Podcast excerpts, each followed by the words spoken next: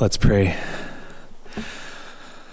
Father in heaven, once again, we're in this spot where we're looking to you and we're counting on you. And we're asking that this would not be simply a human event with human words being received by human minds.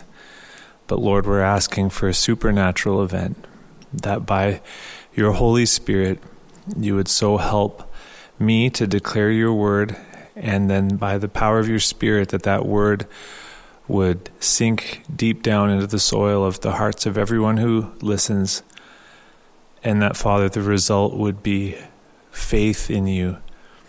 That everyone who listens would listen as an active participant by faith receiving the word receiving Christ in your word and so, being drawn to you, seeing your glory, and being changed to produce lives of fruit of godliness and of fruit that bears glory to your name.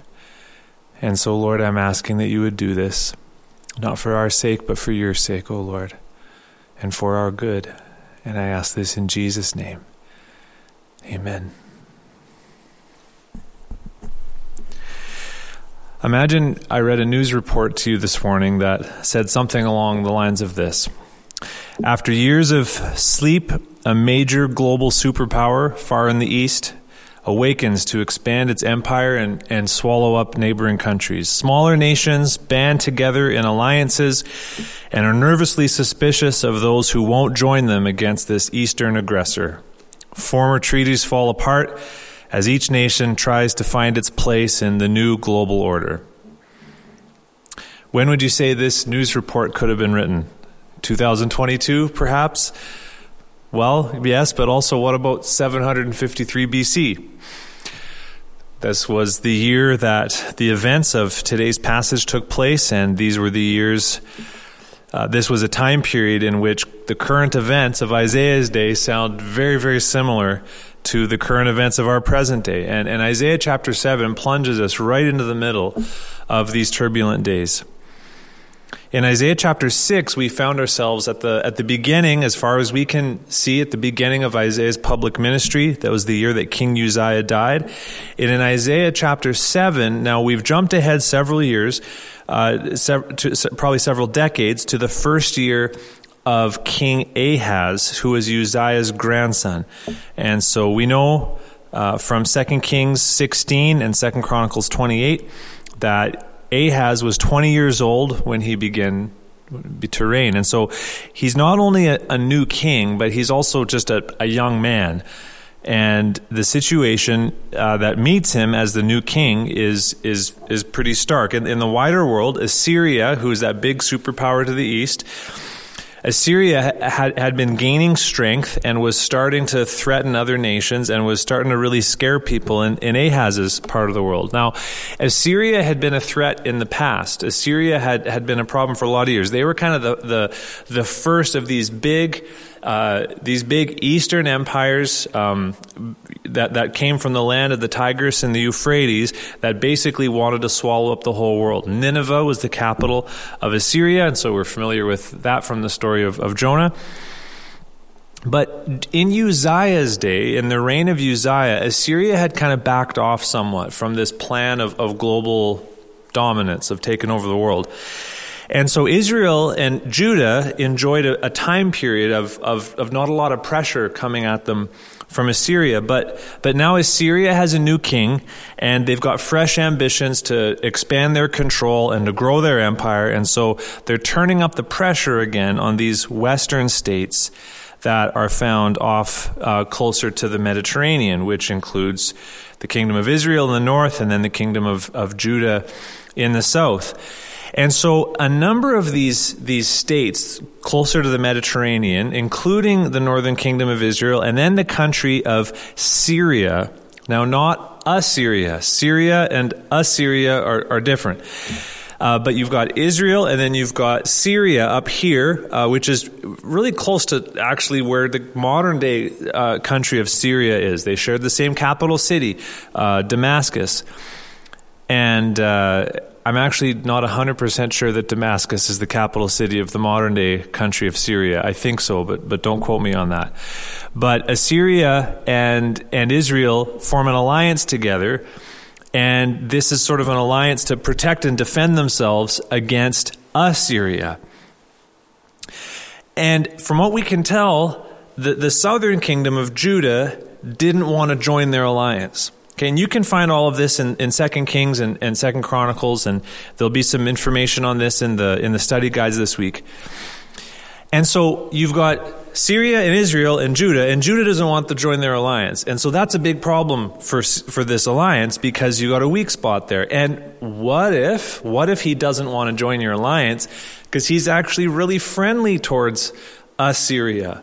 That's a big threat to them. And we actually know from 2 Kings 16, 2 Chronicles 28, those are the two chapters that, that deal with the history of Ahaz. We know that Ahaz is really friendly towards Assyria. So, did these two kings, Israel and Syria, did, did they sniff that out? Did they know that this was going to happen? We're not sure. But either way, Israel and Syria are threatened by Judah they want a king in Judah who will join their coalition against Assyria. And so, in the first year of Ahaz's reign, when he's still wet behind the ears, they plan to invade and they plan to take him out and they plan to put a, a, king on the throne who will suit their purposes and who will, will line up with their designs. Regime change and that's what that's what they're after here. If you look at a map, you might have maps in the back of your Bible.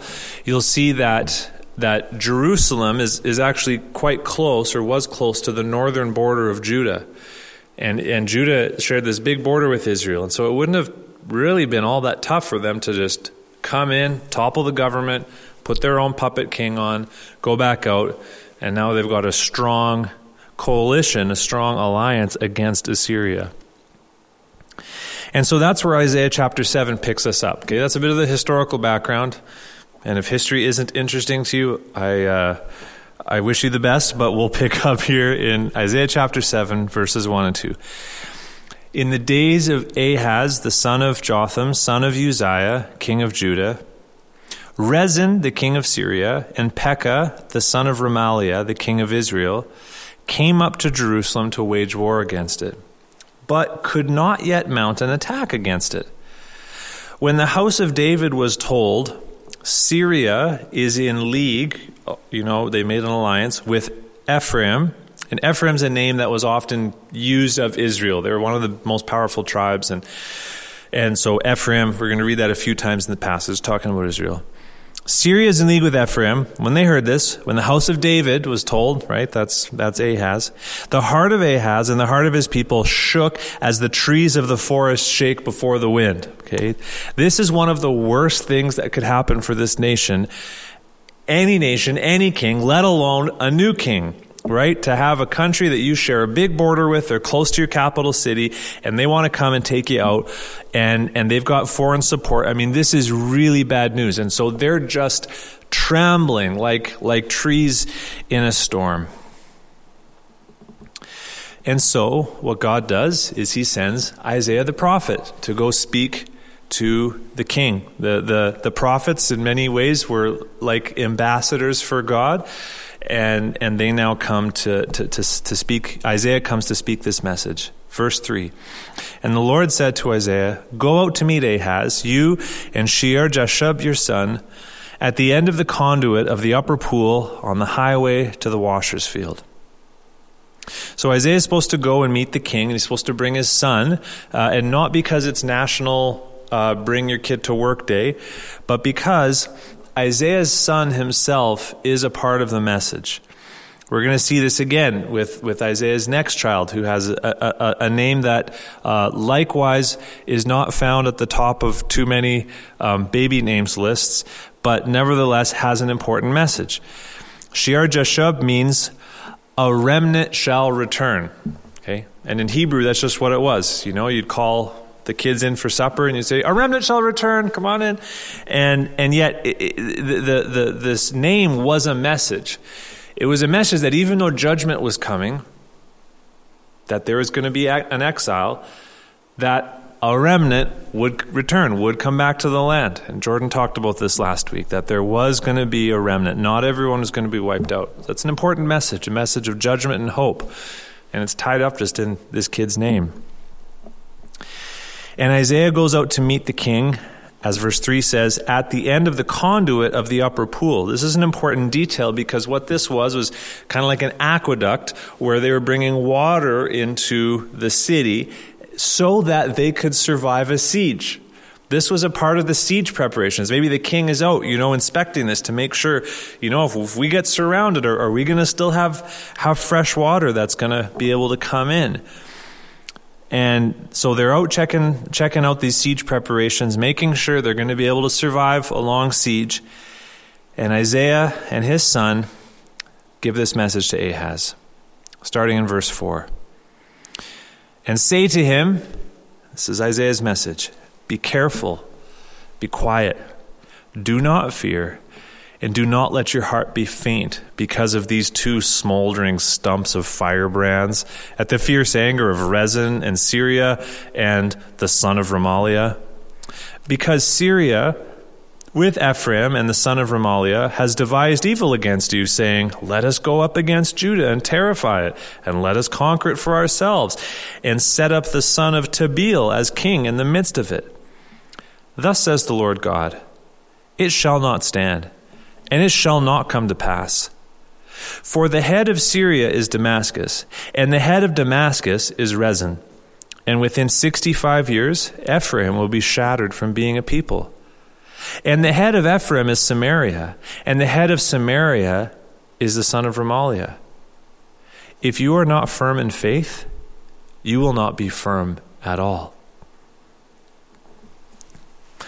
So let's pull apart this message that Isaiah gives to Ahaz and let's try and understand what it is that, that God, through Isaiah, is communicating here to, to Ahaz. So, first in verse 4, Isaiah tells Ahaz to not be afraid, but not just to not be afraid, he tells him not to act on his fear, whatever fear he might have. And he says it in four ways Be careful, be quiet, do not fear, and do not let your heart be faint. And so he's telling him repeatedly don't be afraid and don't act on that fear. Don't go rushing off and doing things. Keep your mouth shut. Be careful. Be watchful, is the sense of that word. Be quiet. Don't just do something, stand there, is what he's telling him.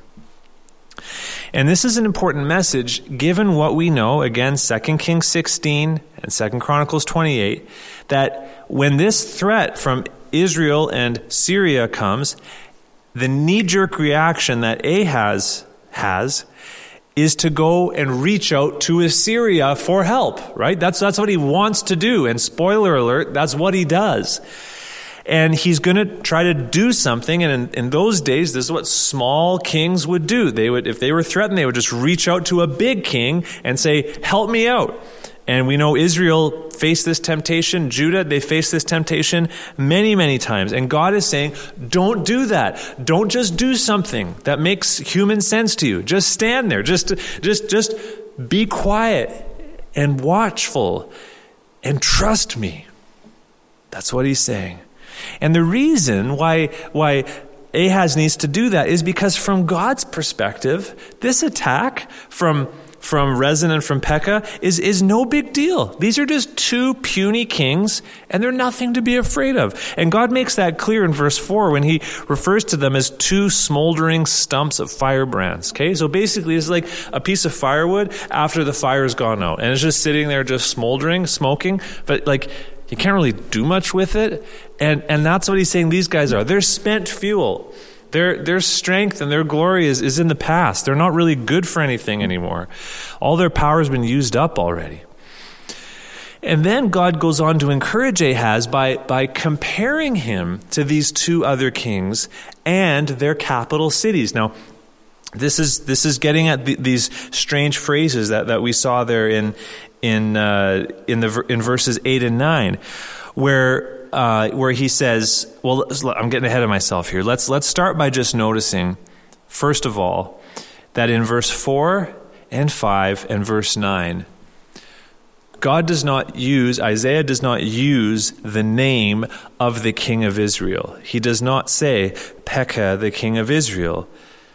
Instead, he simply calls him the son of Remaliah. And then in verse uh, 6, when they talk about, he talks about the king they want to set up in place of Ahaz, he doesn't call him by name. He just says, the son of Tabeel. Okay, and this is important, right? Because it makes us ask, well, who's Remaliah? Remaliah, who's Tabeel? You know what the answer is? They're nobody. Literally, they're nobodies. We know nothing about them because they're nobodies. They weren't kings. These guys did not come from a long line of kings. We know that Pekah was, was simply the captain uh, that assassinated his, his former boss, who was the previous king, and set himself up as king with the help of a bunch of other guys. But he was just a nobody from nowhere as far as, as far as we're concerned. They weren't from a dynasty or a family of kings. They were just guys who wanted to rule. And this is important to point out because Ahaz was not like them. Ahaz was not just the son of Remaliah, like, who's that? It's like saying the son of Joe. It's like, okay. But no, Ahaz was the son of David, a part of a dynasty, a family of kings going back to David. And, and what's important is that this was a family line that God had made promises to. God promised David, you will always have a son reigning on the throne, and that he would give rest from his enemies if they trusted in him. And, and 2 Samuel 7 is where we find that. And think of Psalm 2 and so many of the Psalms that are just dripping with promises that God was going to take care of the house of David as long as they kept trusting in God. So by, by referring to, to this northern king as the son of Remaliah, he's, he's sort of saying, think of who you are. You're not just the son of a nobody. You're the son of David. And you need to trust the promises that God made to you. And then, then we get into verses 8 and 9, which is where I jumped into a few moments ago, where verse 8 reminds him that the capital city of Syria is Damascus, and the leader of Damascus is Rezin. And you're like, what's that mean? It's like, well, it's just an ordinary guy in an ordinary city, and that's all they've got. And then similarly in verse 9, the capital city of Ephraim or, or Israel is Samaria, and the leader is just the son of Remaliah. We don't even use his name because he's just a, a, a, nobody, just a, just a normal guy in a normal city. That's all they've got. But not Ahaz. The head of Judah was Jerusalem, which was no ordinary city, but that was the city where God had chosen for his name to dwell. And the head of Jerusalem was Ahaz, David's heir, like we've already seen, with promises of God's protection on him. And so, with all of this, Ahaz is, is being reminded that as long as he trusts God, he's got nothing to worry about. God has already promised him that he's going to be okay as long as he walks by faith and, and trusts God and, and obeys him. And God tells him this directly in verse 7. He says about, about these plans that Syria and Israel have, he says, It shall not stand and it shall not come to pass. And even more devastatingly, in verse 8, he says, Within 65 years, Ephraim will be shattered from being a people. They're not even going to exist. And we know that that's what happened. Israel and Damascus, which were, were giving him so much terror at the time, they were just normal kingdoms governed by normal men in normal cities, relying on alliances with other normal countries led by normal kings in normal cities. And it wasn't going to work out very well for them. But the kingdom of Judah was governed by David's heir ruling in God's city. And so Ahaz didn't need to panic and try to make an alliance with Assyria. He needed to trust in God. And as verse 9 finishes up, if you're not firm in faith, you will not be firm at all. In other words, go ahead and build your aqueducts, make your walls big, stock up on weapons. But you want to know where your real strength comes from? It comes from faith. Because faith connects you to the promises of God. and that's where your strength is going to come from. So that, that's the first part of, of Isaiah's message to Ahaz. Don't worry about these guys. You keep your eyes in the right place. You look to the Lord, trust his promises, and you'll be safe. Now, that's all that Isaiah needs to say. What we've just seen in verses 1 to 9, that's all that Isaiah needs to say. That's all that God needs to say. But God is incredibly gracious. And in verse 10 and following, God takes another step towards this new king. God knows how easy it's going to be for Ahaz to be in fear. And so he reaches out to strengthen his faith in his promises. And so now comes the second message from Isaiah, from God through Isaiah to Ahaz. And in verse 10, we read this Again, the Lord spoke to Ahaz Ask a sign of the Lord your God. Let it be as deep as Sheol or as high as heaven. There are times in the Bible where people ask God for a sign, and, and it's not a good move on their part. It's, it's a sign of their own unbelief. They don't really trust God, so they're like, ah, you need to prove it to me. Give me a sign. But, but here it's different. Here, God Himself is offering a sign because He wants to strengthen Ahaz's faith. He wants to give him even more reasons to trust His promises. And so He basically gives Ahaz a blank check. Ask me anything, be it as high as heaven, as low as the grave, and, and I'll do it for you to prove that you can trust me. What an incredible offer. What an incredible gesture of grace from, from God to this new king. Ask me anything. I'll, I'll prove to you that I'm with you. Oh, but don't get, don't get too excited by this, because in verse 12, Ahaz says, I will not ask, and I will not put the Lord to the test. That sounds kind of self righteous, hey? No thanks. I'm, I, I, I'm not going to put God to the test. But God told you to test him. God told you to ask for a sign. So this isn't righteous, this is disobedient. This is an example of one of the times, and I'm sure we've all done it at times, where we've tried to be holier than God, tried to pretend that we're above His word, too good for His word. And really we're just being disobedient. And probably what's going on here is that Ahaz doesn't want to ask for a sign, not because he has so much faith in God that he doesn't need a sign, but rather it's because Ahaz has already made up his mind not to believe God. We know from those other chapters in 2 Kings, 2 Chronicles, he's going to reach out to Assyria for help. Maybe he already has. And he doesn't want to be proven wrong. So he pretends he doesn't need a sign, but really it's because he doesn't want to believe. And Isaiah, God speaking through Isaiah, he sees right through this. And he says this in verse 13 Hear then, O house of David, is it too little for you to weary men, that you weary my God also? so, this language of my God sort of suggests that uh, God is not Ahaz's God, right? He's, he's, he's seeing through this facade. And he's basically saying, like, are you so bored of getting on people's nerves that you're trying to get on God's nerves now, too? That's, that's sort of the, the, the, the, the thrust of this kind of statement. And he's like, like, seriously, man. Isaiah, God through Isaiah sees, sees right through Ahaz's words, and he knows that there's this heart of unbelief lurking there. And the next thing that God tells him is that he's not going to be turned off by his, by his unbelief. God offered a sign, and God is going to give a sign. Even if Ahaz won't ask for it, God's going to give it. Verse 14. Therefore, the Lord himself will give you a sign. Behold, the virgin shall conceive and bear a son, and shall call his name Emmanuel. He shall eat curds and honey when he knows how to refuse the evil and choose the good. For before the boy knows how to refuse the evil and choose the good, the land whose two kings you dread will be deserted.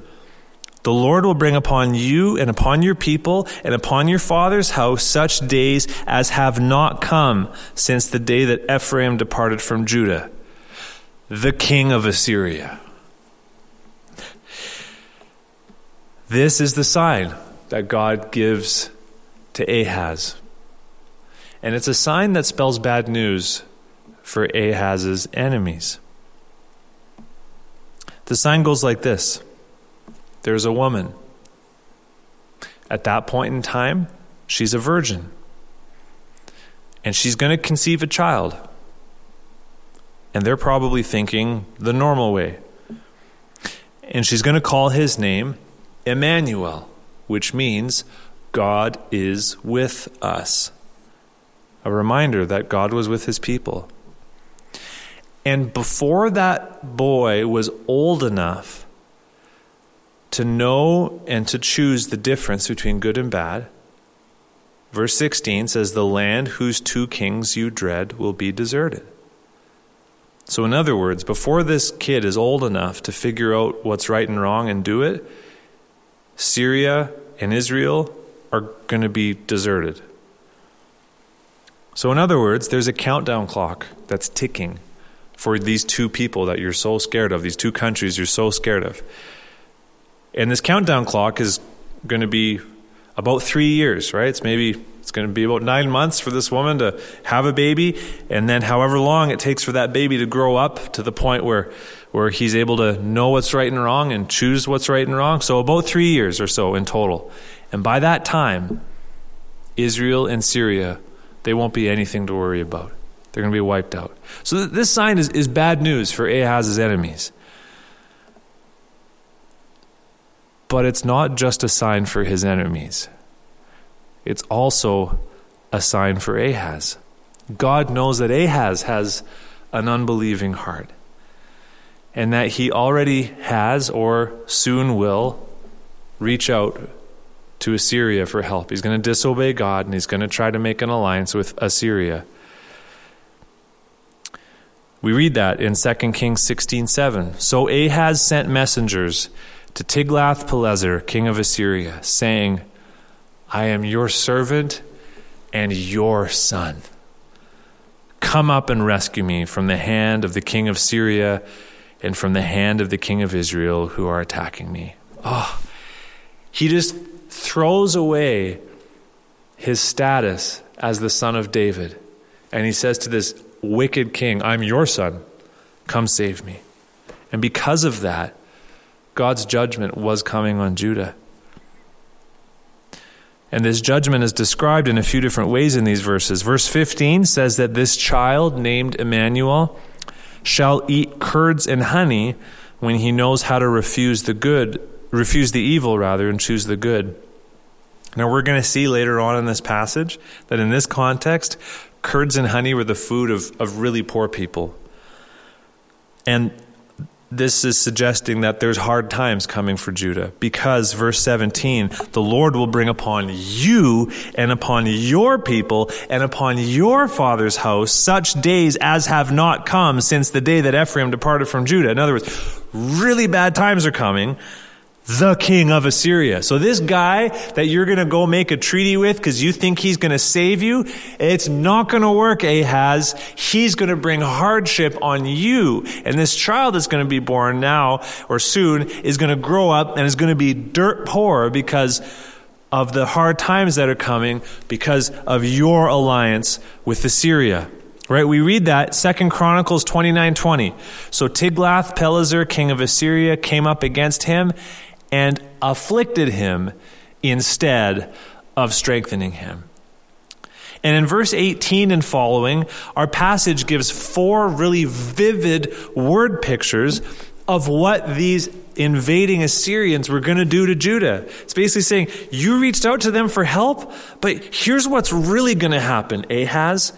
Verses 18 and 19 compare the Assyrians to insects that are going to just fill the land, every little crevice of the land, like, a, like an insect infestation. Verse 20 compares, the, uh, compares Assyria to a razor that's going to shave Israel bare and leave the nation just humiliated.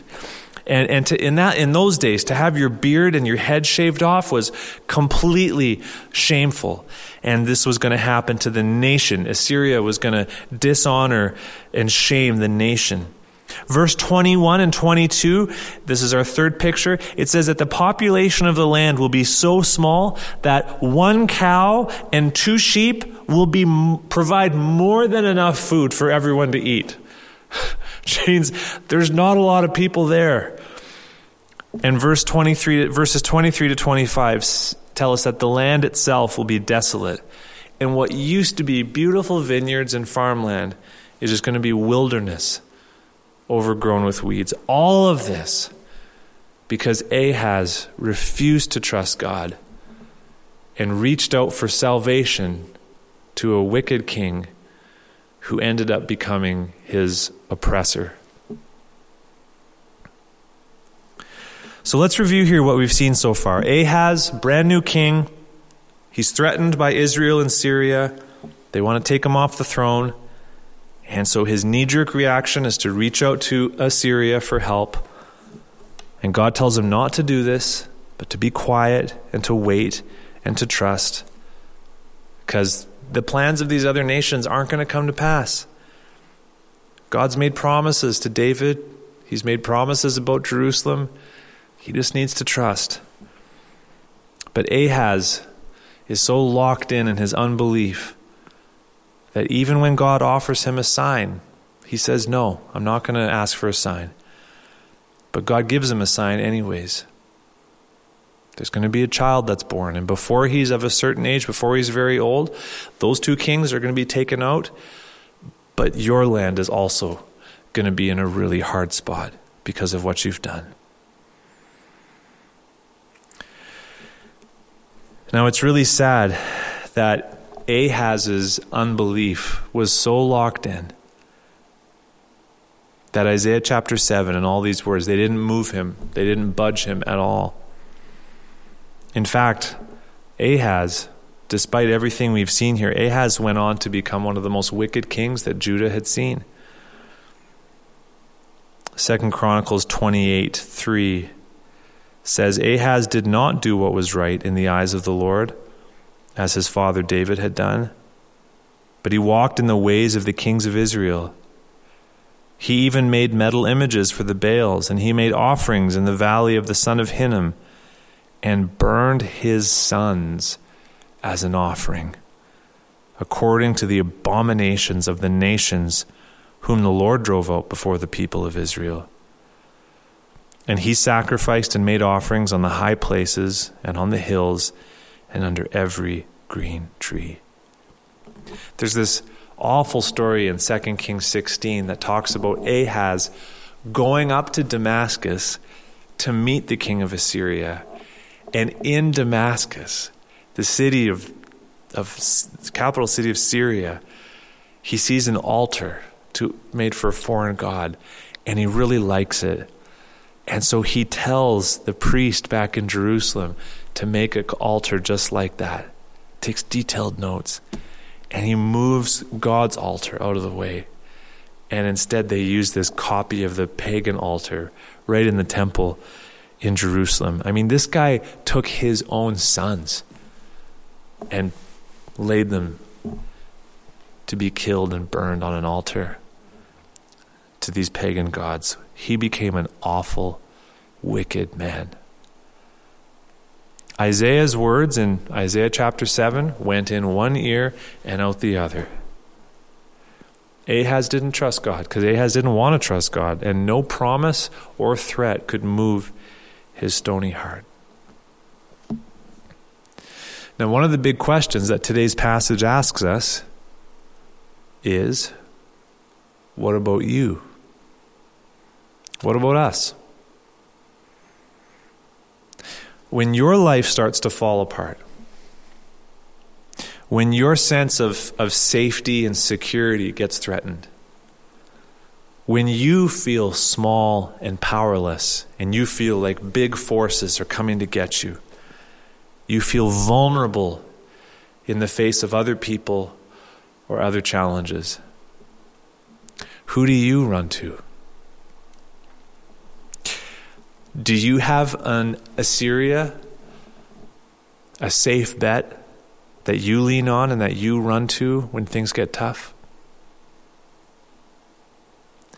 Isn't it true that when we feel powerless, there's often something that we want to run to right away? When we find ourselves in feeling the same way that Ahaz felt, there's something that we turn to that we use to feel safe. Maybe it's your career, or your skills, or your possessions. Things you surround yourself with that help restore your sense of, of power. Maybe it's a substance like food or alcohol that you use to, to try to comfort your heart. Maybe it's a relationship. Maybe there's a person that really needs you, and, and so you be with that person because them needing you helps you feel okay. Or maybe you take the route of becoming a bully. You find someone that you're bigger than and you abuse them with your words or with your fists because it helps you feel big. Maybe it's some virtual escape like video gaming or worse, pornography, where for a few minutes you can pretend to be big and strong. Or maybe you just give in to the fear and the anxiety completely, and you just allow yourself to be all consumed with these thoughts of everything bad that might possibly happen to you.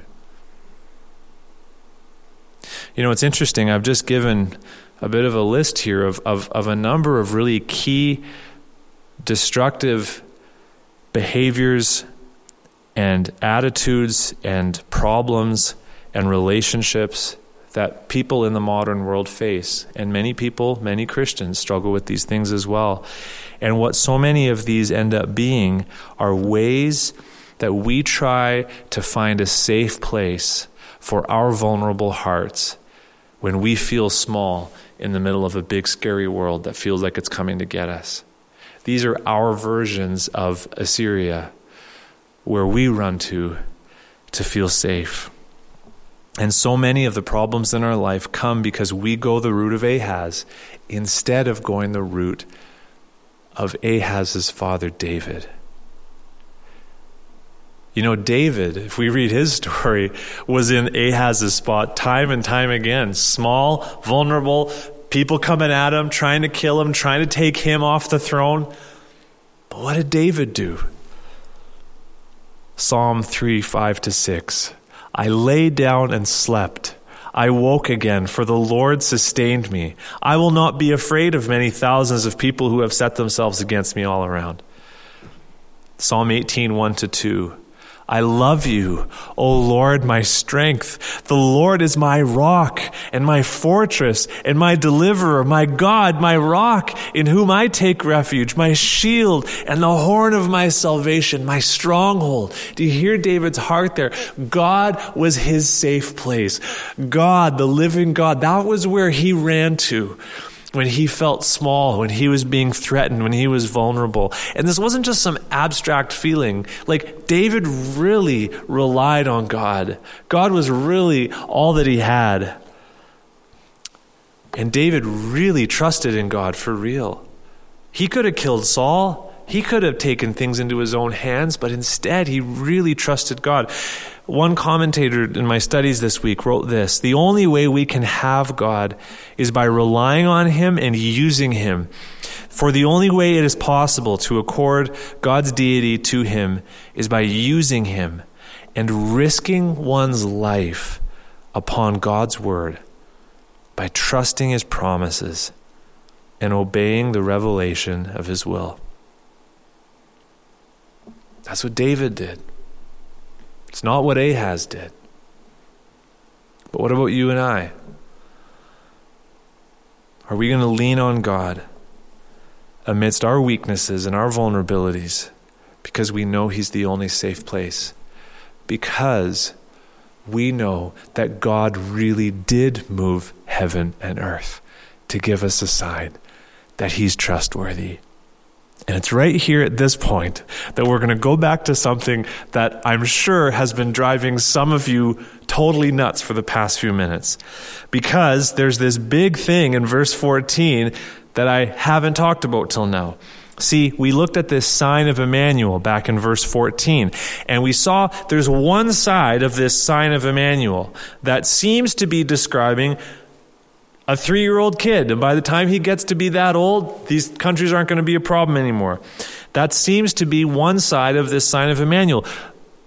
But that's not all that's going on there there's some big clues that that's not all that's going on there because isn't it isn't it strange that God said I'll move heaven and earth and yet the sign he gives is just just a child being born who has a name Emmanuel like that's that doesn't seem like a heaven and earth type sign and isn't it strange that Isaiah draws attention to the fact that a virgin shall conceive? Yeah, so maybe she's a virgin now, but she's going to conceive by normal means and then have a child. But but why draw attention to the fact that it's a virgin?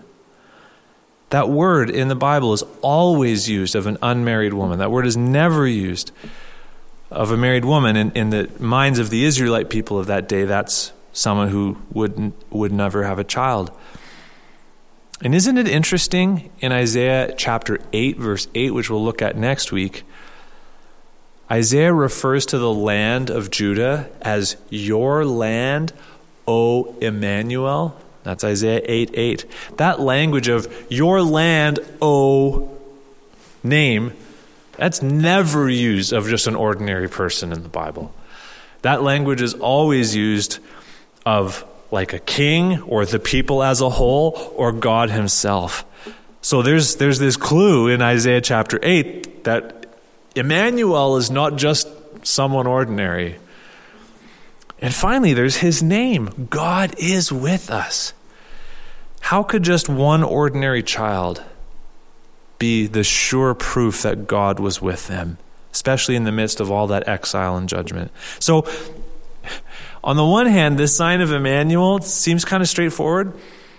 But on the other hand, you're like, there's more going on here. And, and the Bible does this all over the place, right? 2 Samuel 7, the promise about the son of David. On the one hand, you're like, oh, that's Solomon. And then you read it some more and you're like, no, there's more going on there than just Solomon. Same kind of thing. It's like a sketch where you're like, I think that looks like that person, but no, that, that that's not, that's, that's someone other, that's someone else. And so it is here. These words about Emmanuel were like a sketch, and they may have been partially fulfilled in Isaiah's day. Yeah, there may have been a child, just a woman who ha- was a virgin at that time and then got married and had a kid and named him Emmanuel. That may have happened. But these words point us beyond that to a greater fulfillment, a day beyond Isaiah's day when God would move heaven and earth to give a, a virgin who was a virgin a son who would not just be called Emmanuel, but would really be Emmanuel, would really be God with us. And this child would prove once and for all that God can be trusted when this child grew up and hung on a cross, bearing his father's judgment for all the wickedness of his people. And then he would rise again three days later and he would send his spirit to be with his people so that today we can say God is with us. That's why this church is called Emmanuel through His Holy Spirit, He is with us and He's promised to return and take us to be with Him forever on a new heavens and new earth. And God will be with us. And so you and I today, we understand this sign of Emmanuel way better than Ahaz did, and even way better than Isaiah did. We know that God is trustworthy. We know that God keeps his promise. We know that, that the life and death of Jesus are our hope and our confidence. Think of Romans 8:32, he who did not spare his own son, but gave him up for us all, how will he not also with him graciously give us all things? Verse 35, who shall separate us from the love of Christ? Verse 38 to 39, for I am sure that neither death nor life, nor angels nor rulers, nor things present nor things to come, nor powers, nor height, nor depth, nor anything else in all creation will be able to separate us from the love of God in Christ Jesus our Lord. This is the sign of Emmanuel. Look at Christ in his birth. Look at Christ in his death. Look at Christ in his resurrection. Look at Christ in his rule and his spirit with us. and know that He is trustworthy and He's going to keep His promises. And you can count on that. And so we come back to the same question Is there a chance that anywhere in your life, you know all of this in your head, but you got an Ahaz heart? Refusing to rely on the Lord, refusing to trust his promises. And so, the exhortation I want to give you is to look to Christ, to come to Christ, to look to the sign of Emmanuel, look to the God with us, who is with us and who promised to return. Repent of your unbelief and grab a hold of the promises of Jesus that are for all who believe today.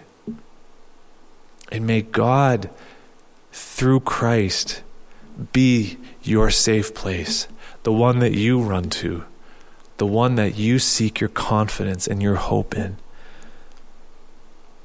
And this is such a perfect place where we're going to pivot and we're going to turn to the Lord's table this morning. The Lord's table, a place where we can repent of our Ahaz like unbelief and where we can receive the forgiveness that Emmanuel died on the cross to give us, where we can grab hold of his promises again, receive Jesus' grace by faith, and say afresh, Lord, this week I'm going to trust you. I'm going to obey you because I believe you. And where we will proclaim his death until he comes. God who was with us, who is with us, and who will be with us. Let's pray. Oh Lord, would the truth of your word, the truth of the sign of Emmanuel, soak into our hearts. Lord, don't let us be like Ahaz, who got threatened, got scared, and ran to human answers. Lord, would we hear in here a call to be still to be quiet and to trust you. You've proven, Lord, you, you've proven again and again that we can trust you. And if we need it anymore, we see the cross, we see the empty grave, and we look forward to the day when you'll split the skies, Jesus. Lord, now as we celebrate this meal, would we run to you? And may we never stop running to you until you come to us, like you promised. Thank you, Lord. Amen.